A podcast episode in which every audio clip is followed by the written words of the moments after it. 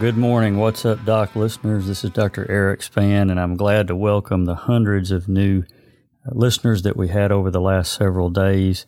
We've um, gone from uh, a thousand downloads uh, this weekend to over 1,500 new downloads in the last several days. We've tried to serve the local community and the region of service for our health system uh, to get information out, and I really do appreciate it. Before we get started with the Bleeding Edge weekend update, I just want to give a shout out to several of our certified broadcast monitors New York Cheryl, somebody I'll just call beep beep, uh, Good Nurse Cindy, Richard the 14th, and Slash 77. You all know who you are. So, in the region, I'm going to start with the good news. In Independence County, we've had major improvements with uh, a decreasing rate of new cases now down to less than 10 a day, with nine new cases over the last 24 hours. Much improved 14 day totals with only 195 out of 651 total cases over the last two weeks. That was well over 300 several weeks ago. And now there are 542 recovered cases of 651 total in Independence County the greatest improvement was located there in our region. Sharp County is now a total of 130 cases, but 112 are recovered with only eight active cases. Uh, just a note, Independence County had over 300 active cases just a week or two ago, and they're down to a third of that at 109. The um, Death totals have stayed the same in both Independence and, of course, Sharp County that I just mentioned. Sharp County now has only eight active cases, with just 23 out of their 130 over the last two weeks, which is much improved as well. Fulton and Baxter County are stable with their numbers. Uh, there's only 10 active cases in Fulton County and 18 in Baxter, and neither of those cases uh, have any um, deaths over the last 14 days. As a matter of fact, there's only two new cases in the last 14 days, and those were both in Independence County, which now has a total of three deaths. So the new cases in Fulton County are one over the last 24 hours, two in Baxter County. And then we move on to Izard, which has four new cases over the last 24 hours.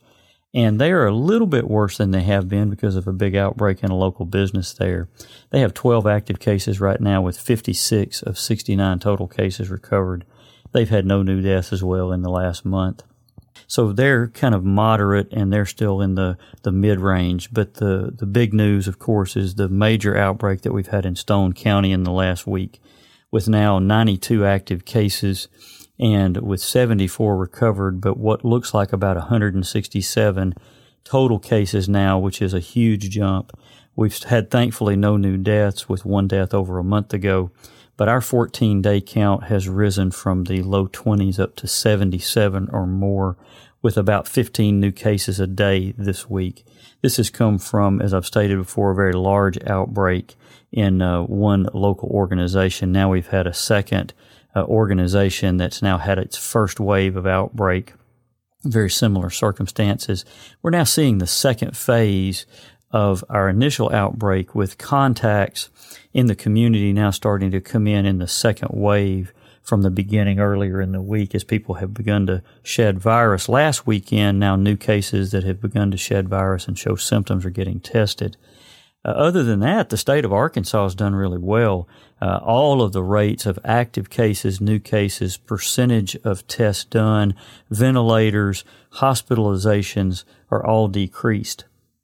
As far as the region, we have about 45% availability of hospital beds. Our ICU beds have about 40 to 45% availability. Ventilator availability is about 95%. So we're going to talk for just a minute about perspectives so that you can judge your routine activities that are just the things we do going about daily life and not really thinking about anything that might be dangerous to our life or our health versus some of the concerns that many have about coronavirus the average 5 to 14 year old within their age group has about a 1 in 2 million chance of dying from coronavirus. Those numbers are taken from the fact that each year we lose about 2,700 children in that age group, but only 23 have died of coronavirus.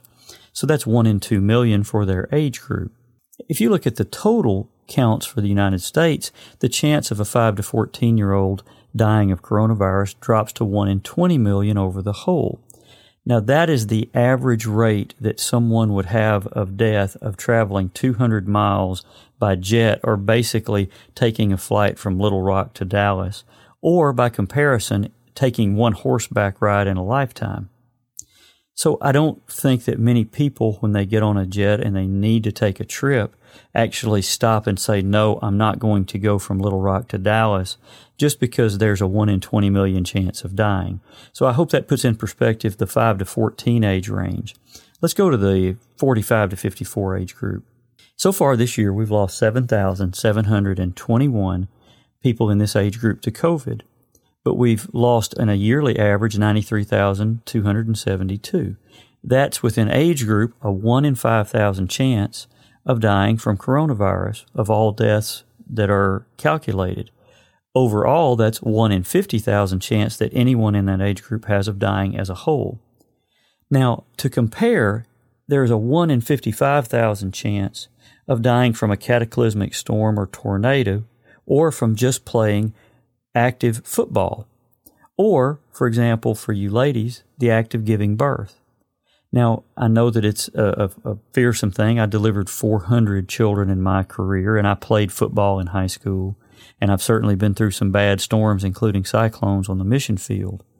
But I don't find many people that say to their child, well, you can't play high school football because you have a 1 in 55,000 chance of dying. Or most women won't not have children because of the rare, rare chance of dying from childbirth. So I want to call into question the idea that people are afraid to go about the normal activities of living because of coronavirus. Now, I'll be the first to, to say let's lock down right now because of what's going on in Stone County and let's get back to the really intense precautions so that we can get through this soon after Labor Day. But again, we don't not go on trips because we might get into a a hurricane or a chance tornado going to Oklahoma. So we, we really don't see a good perspective in comparison with coronavirus. Lastly, the 75 to 84 year old age group. The, so far this year, we've lost 39,348 of our citizens in that age group to coronavirus, but we've lost 400,208 to all other causes.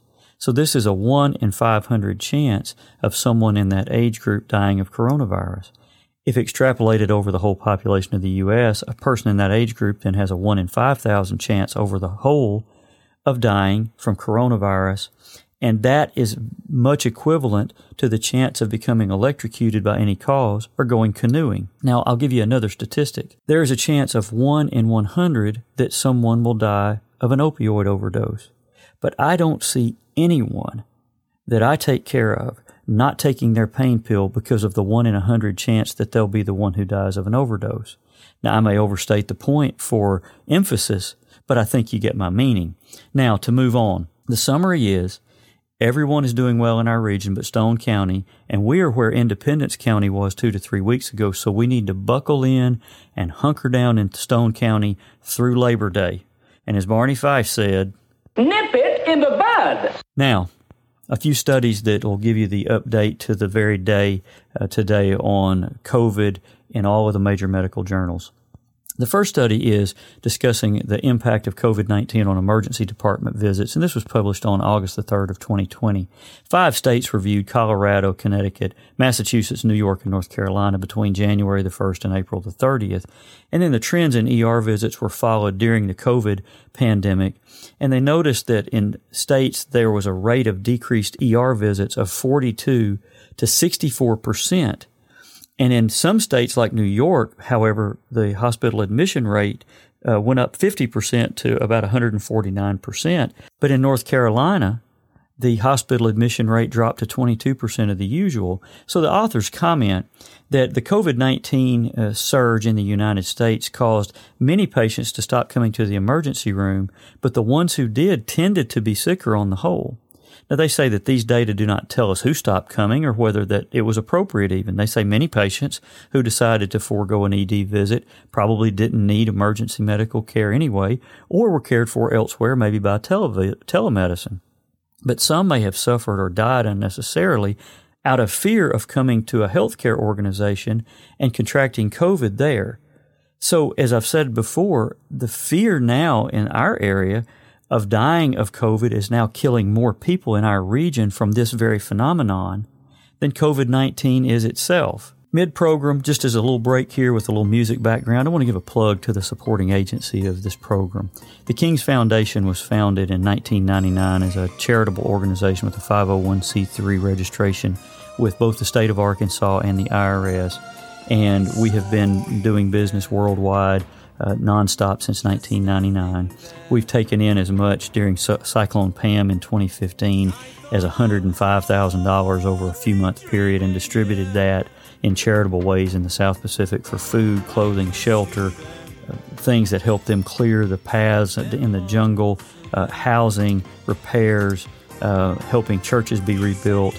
And we've had as little donated in a year as $2,500, and most of that coming from private uh, family members or even myself and my wife. But this charity was established to serve pastors, missionaries, and churches in teaching ministry that my wife and I do and associate with Home Builders Ministry out of Springdale, Arkansas. We contribute to medical support programs and medical mission work on Tanna Island and in the nation of Vanuatu in the South Pacific. And we do teaching in Australia, New Zealand, and other countries that support the mission work there, as well as the donations that we receive going to support the about $5,000 a year that it costs to uh, keep our uh, underground uh, recording studio and the layer, I call it, uh, up to date and software updates, hardware updates. And uh, all of the money that's donated is, of course, 100% tax deductible and it's receipted. And you can find the location for this donation if you look on our Buzzsprout uh, website. You'll see a little PayPal icon with a heart on it, you can donate there through PayPal and we'll make certain that the IRS knows that you've given a donation. And if you donate over $100, you could win valuable gifts and prizes presented to you by the lovely and gracious Carrie. And I'm going to try to get her to dress up like Vanna White to do that. So let's see about that. Uh, I didn't run that by her first. I may be in trouble. Okay. So uh, the next study was hydroxychloroquine is ineffective for patients with mild COVID, and this was published by Dr. David Dressler on uh, July the 16th, 2020 in the Annals of Internal Medicine. In a randomized trial, this drug did not improve symptoms and adverse effects were considerable in this 423 person non-hospitalized patient study. So the summary goes like this. The treatment and placebo groups did not differ in symptom severity, hospitalizations, or deaths, whether treated with hydroxychloroquine or with placebo. The hydroxychloroquine recipients had significantly more adverse side effects, predominantly in the gastrointestinal system, than did placebo, and it was about 43% in the treatment group versus 22% in the placebo group. And you only had to treat five patients to receive harm. We call that a number needed to treat or number needed to harm. So the authors comment that this study's results are consistent with other randomized trials reports uh, of no hydroxychloroquine benefit in COVID-19 patients with mild disease uh, or non-hospitalized patients and possible harm for this medication. Now, to go on, I saw a study in the Journal of the American Medical Association three days ago, and they also state the following, just in a conclusion without belaboring the point. Among patients hospitalized in metropolitan New York with COVID 19, treatment with hydroxychloroquine, azithromycin, or both, compared with neither treatment, was not significantly associated with differences in in hospital death rates. However, the interpretation they stated these findings might have been limited by the way that the observational study was designed or the study's observational design. Now, I was sent a note by a friend and someone who's very well meaning a few days ago about a doctor in New York named, uh, I believe, Zev Zelenko. His name is actually Vladimir Zelenko, and he practices in Orange County, New York, in a town called Monroe. This doctor has touted uh, that in New York, uh, he's claimed that by mid-April that he treated 1,450 patients whom he supposedly saw several times each, and that he had very, very low death rates, and he stated that this is 99.99% successful. He claimed over 3,000 office visits in less than four weeks because the outbreak in New York, and guys, this is where we get in trouble with believing what you see on YouTube and on Twitter if you don't, if you don't check it by good sources. So in four weeks, he stated that he saw 1,450 people in this small town in this county in New York, which would have been over 3,000 office visits in that four weeks, which is about 100 visits a day. Now, in Monroe, New York, the patient population is 384,940. In mid April, the entire county uh, had only had 6,000 cases, and they have had about 12,000 cases now. Now, there are at least 50 physicians in this county of New York, which is considered rural, actually. So then Dr. Zelenko, if his claims were true, would have had to see over 12 times more patients personally than any other physician, or over 25% of the cases for over a quarter million people personally. Now, one of the claims that he made in this was that because of, of Uganda and other countries that have had very low death rates that used, quote, hydroxychloroquine, um, that that he believed that hydroxychloroquine was this effective, and he used the statistic from uh, Africa that because they had such a low death rate, it was because they were on hydroxychloroquine and drugs like it. Well, here's the problem: Uganda doesn't use hydroxychloroquine. It uses a drug called artemether lumefantrine at 88.5% and quinine at 85% of the remaining for its malaria patients. So they don't even use hydroxychloroquine or chloroquine in Uganda to treat patients for malaria. So when it was studied, here's what they found. This is very interesting to me. When you look at Uganda, the average age or the median age is about 20 versus say Spain, the average age of a citizen is 45. This is a very young country. The death rates are very high over 25 to 30 years of age.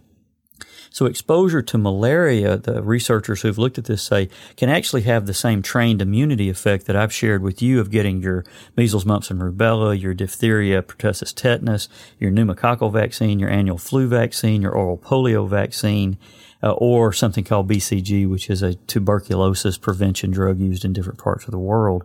And the death rates are as much as 50% lower for people that just get their routine immunizations and boosters. So what we see here is, once again, we see Facebook, YouTube, Twitter, and the media tout something from a doctor who has only anecdotal evidence with no peer review, with no placebo control, with no blinding who's touting his own results that are very nearly impossible. And he's gotten thousands and thousands of hits on YouTube. And even the president and Rudy Giuliani have mentioned this doctor in New York. And guys, the fact of the matter is, it's just impossible. All right, Mr. Smart Reporter. Showing off. Figured out how to work the Google on the internet machine. Now, on a good note, the FDA approved a new saliva test for COVID 19 that's simple, cheap, available, and I believe will probably be available for home usage very quickly. The test cost only about $10. Uh, this was uh, reported by Rochelle Rettner, a senior writer at a journal I cannot remember, and I forgot to copy the uh, the st- the journal's name. But this new saliva test for COVID nineteen can be completed in just a few hours. Was authorized by the FDA in August. Uh, it's got several advantages over nasal swabs, by the way, which is something I dread and hope I never have to have. It's like a brain biopsy. Um, it's cheap. This thing's less invasive. It can be performed without the need for uh, certain drug testing components that have all been running short in the pandemic. Uh, this test, known as Saliva Direct, doesn't require any special equipment or technology. Instructions for the test are going to be made immediately, immediately available to laboratories around the country. The FDA stated in its statement when it was published. Saliva Direct, they state, uh, is yet another uh, testing innovation that could be a game changer that will reduce the demand for scarce testing resources. Admiral Brett Giroir, who is our U.S. Assistant Secretary for Health, stated uh, along with this. And this was developed, by the way, by the Yale Public School of Health, which has been a great uh, source of information for me during the pandemic. I'm going to leave you with this. So I've been asked day by day, so Doc, what actually works? I'm going to tell you what I believe and what I talk to with our physicians in the region who are very thoughtful, very scientific and reasonable, uh, who are in the day to day medical care, who read the same journals I do. And this is what I've come up with based on good research and with good evidence and some common sense even. So those of you out there that, that are believing and sharing everything that you see that seems like a magic bullet, just everybody needs to calm down and, and show some patience because we're just entering the time where good research is starting to be published. Good science cannot move quickly. It's simply impossible. Anything that's good is going to take three to four months usually, and we're cutting those times in half, and we've suffered because of that. We've recently seen some scientific disasters from the three big journals by political involvement and political biases and trying to rush studies through uh, to prove that the administration was wrong or right, and we just don't need that involved. So, number one is I think you all know this medical masks for everyone. Uh, guys, get rid of the cloth mask. Go get you those surgical masks or, or the medical masks that you can buy at Walmart. Use those all the time when you're out in public, at least. Um, if you can afford them at all. If you can't afford them, do as best you can with cloth masks because they do help protect others from possible secretions that you and I might sneeze or cough. Social distancing still huge. Six feet decreases the risk of you getting secretions from somebody else's speech or uh, droplets by 80 to 90 percent. Eye protection or face shields. Not much has been said about this, but more is being said about it. Uh, if you're going to be out and you're going to be at high risk, you can get a, a face shield. It kind of looks like a clear welding mask.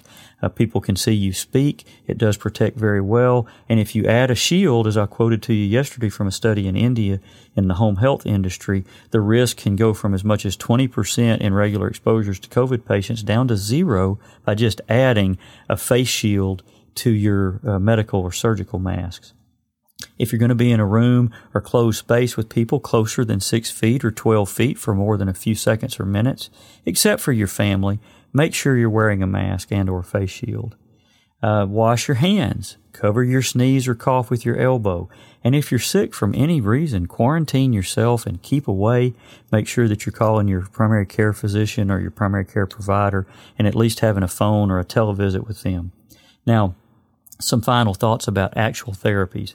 Just one more um, comment about the Moderna mRNA 1273 vaccine that's going to protect against the spike protein, which is the main attachment protein of SARS CoV 2 virus. This thing is in phase three trial, trials, which are moving very quickly forward. Uh, they've had no severe reactions or deaths at the antibody producing levels. There's actually a study at Baptist Health in Little Rock. And guys, I'm so confident in this one. I'm going to try to get in the study. And if I do, I'm going to have a picture. I'm going to try to get it published in the paper of me taking that vaccine because I have such confidence in it to show that this is not just theory, this is reality, and this thing is safe. So, inactivated vaccine studies are in phase two trials in China. That's where they use the virus, but they keep it from reproducing so it can't make people sick. And the Russian vaccine yeah, shouldn't be trusted. Don't believe anything out of Russia right now. The earliest uh, vaccines appear to be in the early winter uh, maybe even November. But all this is being fast tracked and just pushed forward as quickly as, as reasonably possible uh, by the administration and the CDC and the FDA. Treatments that help symptoms. Guys, ibuprofen is safe.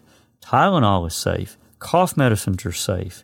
Um, anything that helps you feel better that's over the counter None of that has been shown to be dangerous, but do call your physician or provider to get information if you have significant health problems. Treatments that limit disease. So there's some new things coming out that I've reviewed just as of today, uh, published within the last month. Convalescent plasma, in other words, someone's blood is filtered and the plasma in their blood that has protective antibodies after they recover should be considered in life-threatening cases according to the Journal of the American Medical Association. Hydroxychloroquine is still debatable, and I'll give you one study in just a minute. But Henry Ford Hospital System, which is a very big hospital system in Michigan, their research study with uh, several thousand patients in a retrospective review shows that there could be a significant improvement with hydroxychloroquine uh, with or without azithromycin, but not with azithromycin alone, and they did not work on zinc at all. But I do believe that if someone has to go in the hospital, it is not unreasonable for them to ask their physician if they were willing to give them this treatment as long as there's not a significant psychiatric illness or cardiac condition. Remdesivir should be ready in the fall. Dr. Fauci says this should be the standard of care. It's a very expensive IV therapy, but when you get sick and you're at very high risk, it has been shown to be significantly helpful in reducing severe disease or death. Now, if you take a PPI, and those are omeprazole, esomeprazole, and all the drugs that you see um, over the counter like Prilosec or Prilosec OTC, if you're on these drugs, your risk of getting coronavirus is two to four times higher because it suppresses the acid secretion of your stomach. And what that does is it allows the virus through the gastrointestinal tract to get in much more easily. Now, talk to your doctor. Don't just take my word for it. But these drugs are shown in repeated studies to increase the risk for getting coronavirus.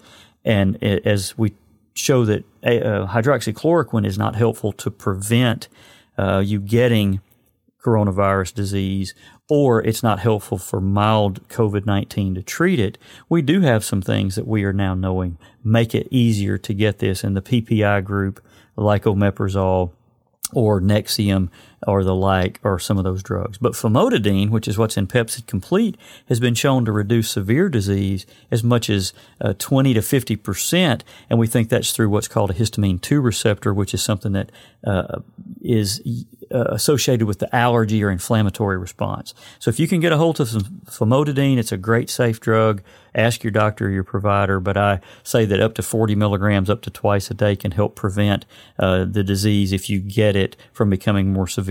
Now, it won't prevent the disease, though. Lastly, dexamethasone, which is one of my favorite prescriptions, uh, cuts death rates in cases requiring oxygen by uh, 25 to 50 percent. Uh, the study was so obvious that they had to stop it early during a mid-study review for ethics. So this medicine should be used in anybody showing a significant inflammatory response. There's a study underway right now with nitrous oxide. Uh, there's no evidence that zinc does anything helpful, uh, although there were some theories that it would help hydroxychloroquine work. But I'm seeing more and more that these are just anecdotal single doctor reports who are trying to make a name for themselves on YouTube. Uh, again, get your MMR, your oral polio, your DPT, your pneumococcal vaccine, your annual flu vaccine. If you get these before you get the disease, guys, you're going to do better because your immune system gets trained. It's just like exercise for the immune system. You can handle problems better. Well done studies are going to confirm that these medications and treatments and cures, what helps, what doesn't help, uh, talk to your doctor because they're going to be the ones that are responsible and are accountable to look at all this research. We're going to have more and more rapid testing. We're going to have more affordable antibody testing. We're going to have more herd immunity as more people get sick. As we have vaccinations coming, that herd immunity plus the vaccine immunity, once we get to 60 or 65% of the population covered, is going to help us go from uh, the pandemic to no more pandemic, hopefully by the spring of next year. So, with that, I went as fast as I could. Uh, but sometimes it goes over 25 minutes. I hope this has been helpful to you, and I'll try to be back with you tomorrow or Sunday if there's any significant update in Stone County so that you can know, since the state has had such a lag in getting information and publishing it, what's going on in our area, in our region, in our county, and in Mountain View, Arkansas. Thanks so much for your attention, and I'll see you soon.